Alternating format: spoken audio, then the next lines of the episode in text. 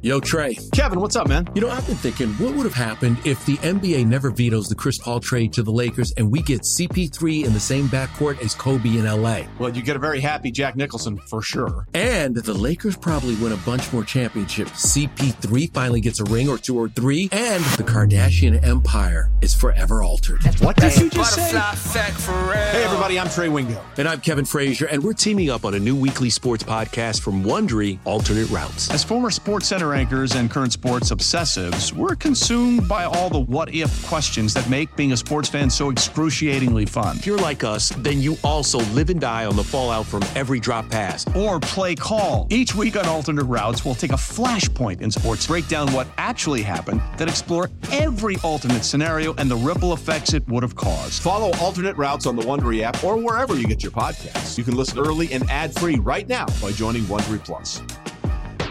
Old Man Winter here. If I had it my way, it would stay winter all year long. Short days, wind chill, black ice, and a good polar vortex. Oh, heaven! Wait, is it getting warm in here? Your cold snap is over, Old Man Winter. Spring has arrived. Spring. Spring is here, which means it's the perfect time to get away in the Hyundai you've always wanted. Visit the Hyundai Getaway Sales Event, where you can get great deals on all of our award-winning Hyundai models, like the tech-filled Tucson and Kona, as well as the spacious Palisade. Enjoy wherever you go with the peace of mind that comes with America's best warranty and three years or 36,000 miles of complimentary maintenance. But hurry in, these deals won't last. Add more joy to your journey at the Hyundai Getaway Sales Event. Now get 0% APR or up to 1500 bonus cash on the Hyundai Tucson. Now, during the Hyundai Getaway Sales Event. Offers end soon. Call 562 314 4603 for details. Welcome in to episode 23 of Bustin' Loose Baseball. I'm Grant Paulsen, and he's Danny Rouhier. Hello, Daniel. Welcome back, my friend. We tried to carry on without you. We had a bunch of topics, but they got thrown right into the to the refuse bin because it was Juan Soto, Juan Soto, comma Juan Soto, in addition to some Juan Soto. Two things. Number one, you said "Carry On." "Carry On" by Fun is a banger. One of my favorite songs. Carry on, carry on, carry on. Such a great jam. That was on pitch, by the way. That's really I don't good. know if it was. No, I think it was perfect. People sleep on "Carry On." It's a great song. Second, I've got a little bit of a, uh, I don't know, a weak throat. I'll say. So if you hear what appears to be me talking through some candy, it's a cough drop. And there, if there's a little bit more of a like a lispy situation, if there, if you can tell that there's there's some tomfoolery afoot, it's because I have this little thing. Oh yeah. You see what I'm Sometimes, sometimes we need them. I mean, I get it all the time when it's hot. It's like if it's cold outside, hot inside, throat. If it's hot outside, cold inside with the AC, throat. Throat. It happens with our thing, man. We just, it, I think the people will come to accept our faults because they value us so much. Where to begin? Oh, how about Juan Soto? Yeah. Uh, so let's just start with the fact that being out in LA, it was incredible. This was all people were talking about. I mean, it's the All Star break. All the All Stars, all the best players in the game have descended upon the place with the stars in LA. And it was the story. I was in the dugout sitting there talking to Davey at one point and players and coaches and media are coming up to him within a couple of minutes span, you know, all just kind of saying, "Wow, this is nuts." Like, what's going to happen? And obviously, he has no idea. And if he did, he wouldn't say anything to any of them. But it was just, uh, it was really amazing how Soto took over the entire event as a storyline. And Monday was a game changer as well. A week ago from our recording, he won the home run derby. I thought he had a fairly easy path. I mean, Jose Ramirez laid an egg and he beat him, which was cool. And then he got to face Albert Pujols, who stunningly somehow beat Kyle Schwarber. I still don't know how that happened. And so he was into the finals to take on Julio Rodriguez, who'd hit 30 bombs in each of his first two rounds. And, you know, he ran out of gas a little bit. But regardless, Soto, after putting on a great show last year, furthest home run hit at Coors, 520 feet, wins the home run derby. Uh, ends up playing more and having more at bats in the game than the guys that got voted in to start. I mean, the whole thing was it was like the Soto weekend. It was really, really cool. So that home run derby part of it, we, we didn't talk much about it, but you know the the three highest totals were Julio Rodriguez twice, and then the guy he beat in the first round, uh, Corey Seager, who had 24, I think. So it was a strange thing, but still, it's it's you know we talked about this on Grant and on 106.7 The Fan when you were out there in L.A. it's so frivolous, it's so meaningless, but it's so much fun. I, nobody really cares, you know, who had the best round or the matchups or whatever. It's just a really cool spectacle that guys get into and guys have a lot of fun with. But it's just another feather in the cap. It's another Soto moment. It's another, you know, great image of him flinging the bat up in the air and celebrating and you know, dancing around. I mean, he was the center of attention for the entire sports weekend. And really, you know, not just Major League Baseball, but sports by and large. There's nothing else happening. NFL training camps open up this week as we're recording this uh, on Monday. And before that, you're just in the dark period. The MLB All Star game. It, it should have been just about a collection of, you know, 50 or so stars coming together and, you know, having a meaningless exhibition game and, and having that be fun. But it turned into what's Juan Soto doing? Well, who did he talk to? What does that mean? Are people recruiting Juan Soto? The Scott Boras show uh, as kind of a side Remember to that. when it was he went everything. out there saying he was going to recruit Trea Turner? That was going to be what he was doing. Yeah, that was our fun little side story for the week. Well, I'm going Uh-uh. out there to recruit Trea, Trea Turner. First thing Saturday morning, Ken Rosenthal drops the bomb that he turned down 15 for 440, and the Nationals are going to be taking offers on Juan Soto. Very, very different than going out there to bring Trea Turner back with him to Washington, D.C. One of these is not like the other. I love Juan Soto so much. This is hard for me. I'm just going to say that. A lot of you can relate. You got jerseys, you know. I got one hanging in the closet as well. Uh, he is 23. He's one of the great players of his era already. I mean, this is a guy who's been in the big league since 2018. This is year five of Juan Soto, and he's 23 years old. It's just staggering. I, I covered the Futures game. I was in the NL dugout. Nats represented by Darren Baker and Jose Ferrer. Uh, a, a arm who's a, lefty reliever will make the big leagues. Baker, I'm not as convinced. You know, he's probably going to be like an organizational soldier in the minors, but Dusty's son, kind of a cool thing. He actually made you know a splash. I mean, he he was noticeable and, and put barrel the ball and made a nice defensive play. But I digress. In that dugout at the Futures game, representing the National League, you know, I was tallying up all the ages at one point. There were 14 players in the Futures game younger than Juan Soto this year. Excuse me, older than Juan Soto Uh-huh. this year. About half the 14 guys, yeah. players in the Futures game older than this guy. So we're just talking about a unique game changer. And it goes to reason, stands to reason that, you know, a lot of us want him here in Washington, D.C. But why don't we just start with should they trade him? Uh, will they trade him? Uh, two very different questions. So I posted a poll on Twitter on Sunday night that is going to go down as my definitive poll on Juan Soto and whether or not he should be traded. And at about 2,500 votes right now, 51% of people are saying yes, they would trade him ahead of the deadline if they could get five stud blue chip young players back. 49% are saying no. You can see how divisive this Yes. is. Everybody wishes and hopes Juan Soto would stay in Washington forever. What I believe, having talked to a lot of people plugged in on this thing, I've talked to people on the team side, people on Soto's side. I don't think he's re signing a contract in Washington in the near future, or probably ever. I I think he's going to market. Now, they could win a bidding war and bring him back at that time, but he and Boras want to get to free agency to break every record. If that is the case, and we are working back from that reality, Danny, I got to tell you, they, they should trade him. I mean, honestly, they, they frankly, they should trade him. Now, you can make the case that the real complicating factor here is ownership that the next owner should make that decision, not the Lerners, and what does this do for the sale? And all of that is is real. Those are good questions. I don't have answers to that. But what I know is from a sheer baseball standpoint, if we are sure that he's not going to resign, and I'm pretty sure about that, you have to trade this guy. You have a terrible situation over the next couple of years where he can be splendid and you'll still be bad. They don't have a good system. They don't have enough players ready to break in. And oh, by the way, what they would get back for this guy is such an unbelievable game changing package, Herschel Walker style in baseball, that you might actually have a chance to be good again in the next couple years with a new owner coming in, adding to all the young talent they get back free agency and spending some money on some veterans, next thing you know, you could win 90 games in a couple years. There are two camps, and you touched on it on, on your Twitter poll, obviously. But camp number one is I don't want to hear it. You just sign him, and they and you wave your hand at the problem. Doesn't matter the dollar amount, doesn't matter the years, whatever he wants. I, I've watched too many players walk away. The guy, one guy you kept is Stephen Strasburg, and he may never pitch again. I've been in that camp before. I was basically in that camp for the majority of the Anthony Rendon negotiation, for the record.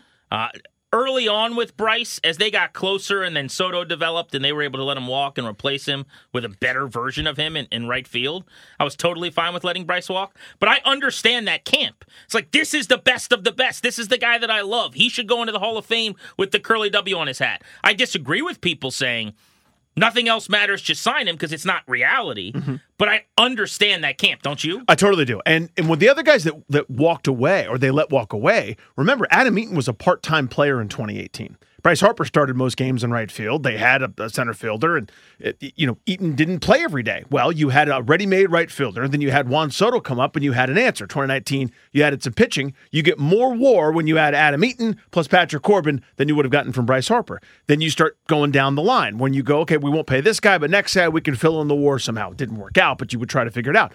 Well, now you get rid of Juan Soto. Where's my war? I got nothing. I have no one waiting on deck. There's no answer. There's no phenom in double A hitting 410. There's nobody coming up throwing 102. Th- th- There's no answer, and you're devoid of talent here. But the camp number one is I've watched all these guys walk away. You kept telling me that it's the next thing, the next thing, the next thing. Well, this is the thing. This is the number one of all those guys. And that includes, you know, a multi-time MVP in Bryce Harper. It includes a guy that's going to the Hall of Fame in Bryce Harper in all likelihood. It includes these other superstars that could have been wonderful here. This is the best of all of them. His comps are Ted Williams and Stan Musial and Mickey Mantle. I mean, that's where we are. You promised me all these things, and now he's going to go. I don't care what it costs. I don't care about anything else. You sign him. Period. End of story. I don't want to hear from pudgy idiots hosting in, the, in afternoons or who host this podcast. Nothing else matters. You sign that guy, whatever the price is. You do it. That's camp number one. Camp number two is, I got to be honest. Can Go I ahead. say real quick before we go to camp 2 mm-hmm. That still takes Boras and Soto agreeing to a contract. Thank you. Now, if you give Juan Soto an offer of forty million a year for fifteen years, what's that math? Six hundred million. Okay, I think they would accept that probably, but we don't know for sure. I mean, I know that Boras thinks he can do better than that on the market. Uh-huh. He's expecting to get this guy close to forty-six million a year over close to 15 years. I mean, that's way over $600 million. He's valuing Soto not based on comps. Scott Boras is valuing Soto based on the revenue in the sport.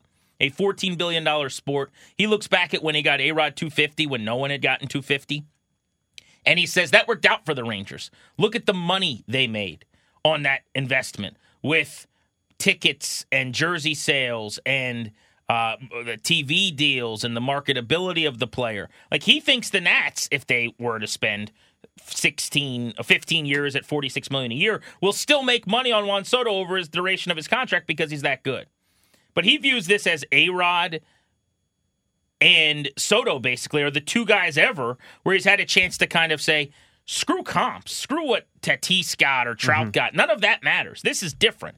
That's really how he's looking at this. Which, you know, but so I actually want to talk about that for a second, which is easy to say, but are they making money hand over fist with Juan Soto now? The Lerners are selling the team because they have no cash, right? I, I just, it's one of these things that's very, it's go the marketability, and you just sort of use these economic Look, him uh, being words. in the home run derby is worth something. It sure him is- it winning sure the home is. run derby is worth something.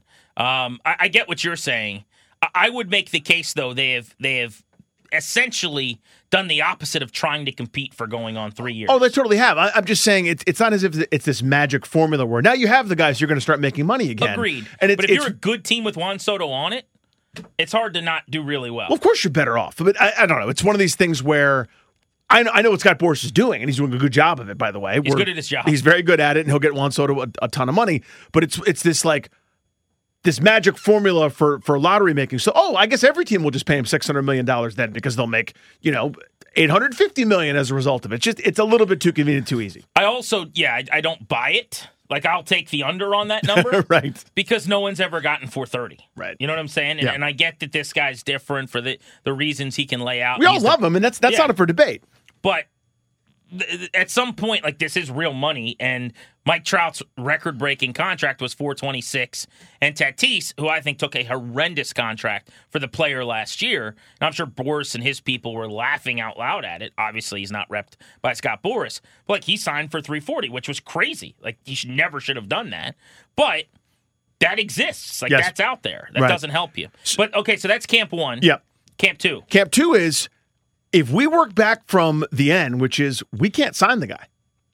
which is the camp I'm in, and I don't want to speak for you, but it sounds like you may be almost all in there. I, I have built a fire and I'm gr- gathering kindling. I'm at camp right now. Maybe your pinky toe is like still outside the line from being in that camp, but I have two feet firmly planted, old school jump stop in basketball in that camp that No, they I- cannot resign this guy. I've said they're not re-signing him for a year and a half. I Mm. mean, if you listen to the show, the podcast, I have never thought they were going to re-sign him. I want them to keep raising the paddle, make it hard, make it tough, Mm-hmm. and they're starting to actually get into a realm where I give them credit because they haven't done this in the past. Certainly not two and a half years out, but I I don't think he's re-signing. I, I just think this is the game Boras plays. He's the best at it, and this is his job, frankly. Yep. His job is he he has negotiated what twelve billion or something worth of, of player deals. He's got a chance to change the complexion of the deals he's negotiating for for stars for years to come with this guy. Like this is this is the game here. And that yeah, and that, and that is the stated goal. So if you work back from that place where you cannot resign him, then of course you do this today. You get the most you possibly can. As upsetting and devastating as it is, and as uncertain as that is, this is basically walking out onto ice trying to go 100 yards on, on, on a newly frozen pond. All five, three, four, seven, whoever they get back could be all, they could all be busts. They could all be, you know, Cameron Maybins, uh, guys that are supposed to be great that are just journeymen, or some guys don't even make the major leagues. You have no idea. You have a certain thing in this superstar that is Juan Soto on an unbelievable track. If he just, if he never gets any better, he's a Hall of Famer. But that's usually not what happens. Usually guys get into their real prime years and and, and blossom that much more. He's incredible. If you work back from we're terrible with him, we're not close, we need you know, seven, eight, nine frontline players to start to mirror these teams that were winning 90 plus games every year. This is the best path to get that. This is your cheat code. Instead of years of drafting and developing really well, instead of years of shrewd free agents where you always get more than you bargained for or winning every trade, you could do this right now and kickstart that process in a way that no organization really has ever had the chance to do. Passion, drive, and patience. What brings home the winning trophy is also what keeps your ride or die alive. eBay Motors has everything you need to maintain your vehicle and level it up to peak performance from superchargers, roof racks, exhaust kits, LED headlights, and more. Whether you're into speed, power, or style, eBay Motors has got you covered.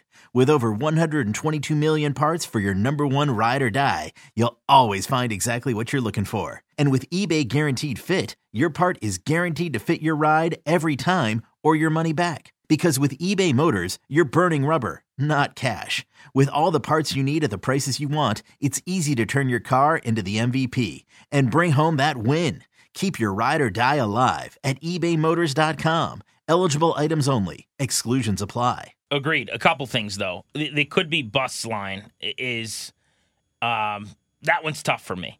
You're right that they could be. There's no doubt. But I, I, I want to be careful about that because I think there is this perception with a lot of people that prospects are like this uncertain, awful thing.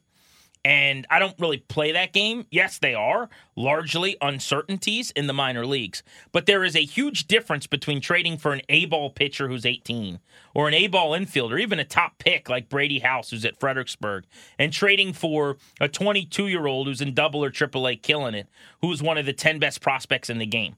There's also a huge difference between trading for, you know, the number one or number two prospect in a system and the 17th prospect in a system. Like when the Nats last year at the deadline traded for the guys that they did, Riley Adams, we knew like this may or may not be a guy that helps you at the major league level. What they're talking about getting back for Juan Soto is not just random jag prospects. We're talking about really elite blue chip guys that often become the stars. Jordan Walker with the Cardinals, special. Anthony Volpe with the Yankees, you know, minor league player of the year according to MLB Pipeline last year if they traded him to the Mets, a Francisco Alvarez behind the plate who's got 70 power as a catcher. Like we're, we're talking about the, the number two overall prospect in baseball. People just put prospects in a bucket. Like it's this bad word of you're trading certainty for uncertainty. Well, before Juan Soto was a big leaguer, he was a prospect. Like that's what your stars were. And there's just a huge difference. And, and I, I, as someone who does a show on the minor leagues and prospects, I, it's like a, a pet peeve of mine, I guess, when people act like, trading for some of the best players in the minor leagues is, is just like playing this lottery. there's more certainty with guys drafted in the top 10 than guys in the fourth round. In the same way as when you're trading for a random dude that's like 26th in the Dodger system, there's a lot less certainty that he's ever going to make it as a fourth player in a deal for Scherzer and, and, Turner last year than Josiah Gray. How's that worked out? He's pretty good. You know, Keibert Ruiz, who was their top catcher, he's pretty good. And and they're getting those types of guys, right? Not the, the scrubs. But your point is well taken in that they will not get Juan Soto back. No. They're not getting anyone back in this deal that will approach what Juan Soto is at the major league level. You have to go in knowing that. But Juan Soto is Juan Soto, and you just went 2 and 15 in a 17 game stretch. What if you have two more starting pitchers in your rotation and your future uh, shortstop and your future right fielder and center fielder, you know, all in this deal? Something like that. All of a sudden, you're a better ball club. Well, at the end of this trading deadline uh, on August 2nd, assuming Josh Bell gets dealt, here's what you're going to need. And then we'll add in a Juan Soto thing in a second. You will need a first baseman, a shortstop, a third baseman, all likelihood. I'm not on the Carter. You're talking about for train. this season or for the future? For the future to be good, yeah, right? Uh, someone that you can count on every day. Uh, a left fielder, probably a center fielder. This Robles experiment, adorable, but it's I pretty much had enough watching him every day. Probably two starting pitchers. How fitting was the clown nose, by the way? It, it, it, all fit. And I'm, the irony worked. I, I loved it, by the way, because I can't stand Madison Bumgarner's act, and I thought it was great to put on the clown nose. But if you're if you know, you know. Yeah, you know if you saying? do know, the guy got a steal on a on a time he was picked off the other night. It was just perfect. Uh, you got the full Robles experience. But yeah, so you're basically talking about seven to maybe eight or nine, like before whether you have Juan Soto or not, frontline legit MLB caliber not stars necessarily. A couple of those guys need to be all star caliber players if they have a nice season, but that's just to get back to competitive. That's to catch up to the Braves, who, by the way, can't lose anymore. The Mets, who will never be outspent again. And it's not as if the Phillies are pushovers. The Marlins are a couple players away. The division has its act together. You're no longer just going to get out of bed and win, you know, 15 of 19 against the Marlins and cruise to early 90s wins. That's not really who you are anymore. That's who the division is well, the for the next several problem, seasons. I think, than the big league level, where they're dead last and you know, as you just said, they have a lot of needs there are plenty of teams that stink that have needs that have a bunch of guys ready to help out. The Nats don't. They well, that's what don't. I mean. Where, and where's it coming from? It's it, unless it's it, this way. This trade is, yes. is, your hope, essentially. I mean, Cavalli, who's got a blister and isn't pitching right now, looks like he could be a really good starter. I probably pencil him in toward the middle of the rotation more than you know an ace. I think he's probably a two or a three just because he doesn't throw enough strikes. But you know, the, the, if you're bullish, and, and, I like the guy a lot, you could see him as a frontline starter. I actually like Cole Henry more. I've said that on this podcast.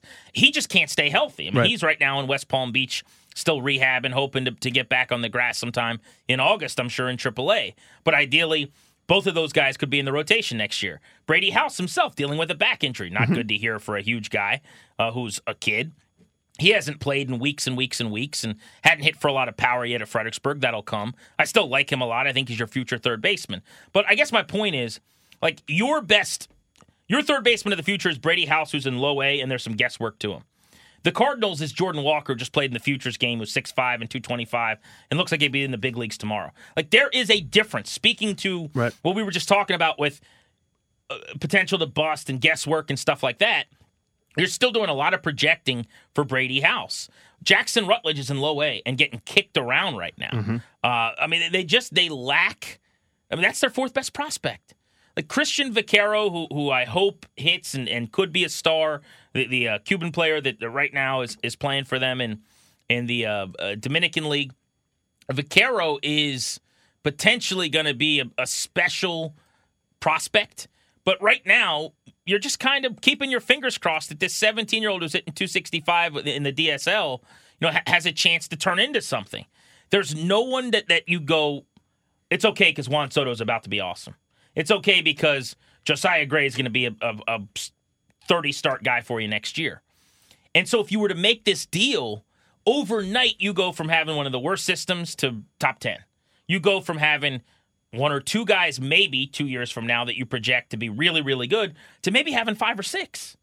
I mean, that's that is a game changer.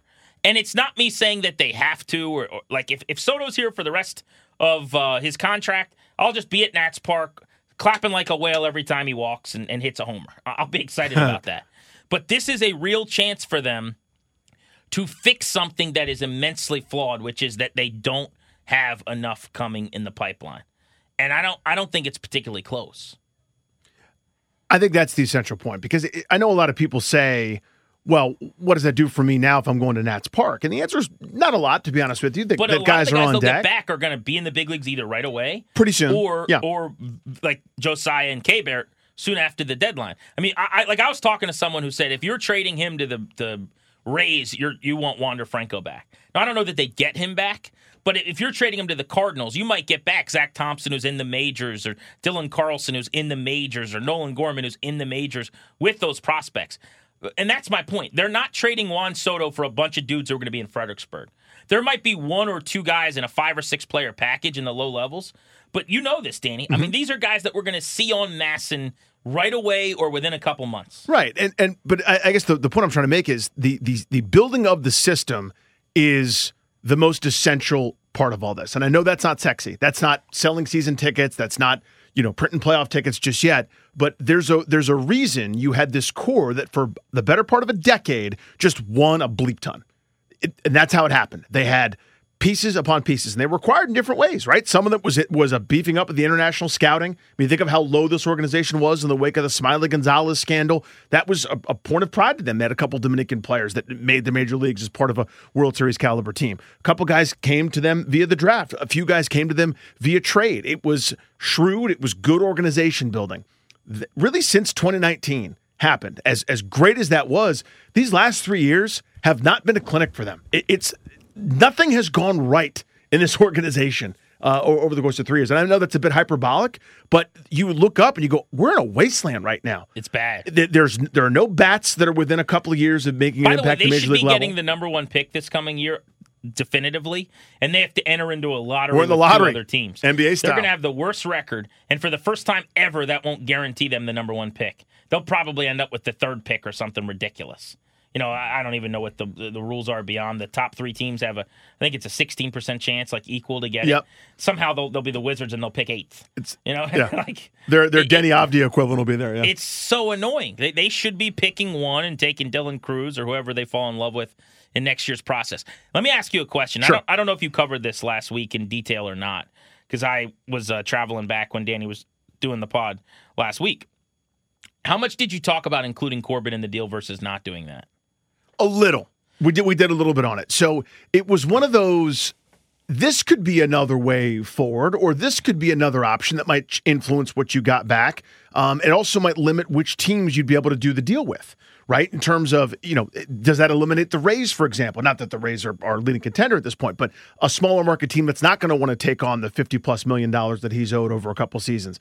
Just different paths there, but that is a way forward, certainly. So I have gotten the feeling, just based on all the conversations I've had, that they would really like to unload that contract in this deal. They've also kicked the idea around of possibly doing it in other deals. Like if they could trade him with Josh Bell and basically ask for nothing back, but someone takes on the majority of Corbin. Like maybe they pay some of it, the team pays the majority of it, and then you get Bell and Corbin at the deadline this year. Say the Mets with Steve Cohen, who doesn't seem to care about money. Uh, he just throws it around like it's Monopoly scratch. You know, maybe that's a way where you don't get a prospect back for Bell, but you just get rid of Corbin and Bell's with him. Uh, and now the Mets want to do that. So th- there are maybe ways to do it. I- I'll just say this: I hate the idea of adding Corbin to the Soto deal. If they do it, it'll it will benefit them obviously because it gets them out of this horrendous contract that could keep them from spending in the rotation what they want to in the future, even with the new owners. But you can have a bad deal, Strasburg or Corbin. I don't know that you can have 2 Mm-hmm. and and you can't get rid of the Strasburg contract because it's so much money and it's so many years, and he's not healthy. Corbin still has value. You guys don't maybe believe that watching him every fifth day, but he he doesn't miss starts. Every five days he's on the mound. That that is a asset. And on top of that, he can eat innings. Like he'll go out there and give you five or six, and he's very comfortable making his money and just wearing it, and, and you know getting beat up on Twitter. And, And every and once in a while, there's a decent start in there. I mean, he's Totally. had good moments, and I know it's uh, he's we're- been a little better than the numbers. Right. It's not all terrible. Right. And I know our bar is lowered from you know Totally. World Series hero to well, it's not the worst. I mean, I understand where we are, but but yeah, I mean, I'm hoping he doesn't get attached to the deal. But we just went through this. You Yes. have to use this deal to change everything for the future. This is where you add, like if you're trading the Cardinals, just as an example, Thompson at the big league level is the guy that, you know, from a pitching standpoint would be in your rotation right away, has been pitching out of their bullpen. Maybe you got to stretch him out.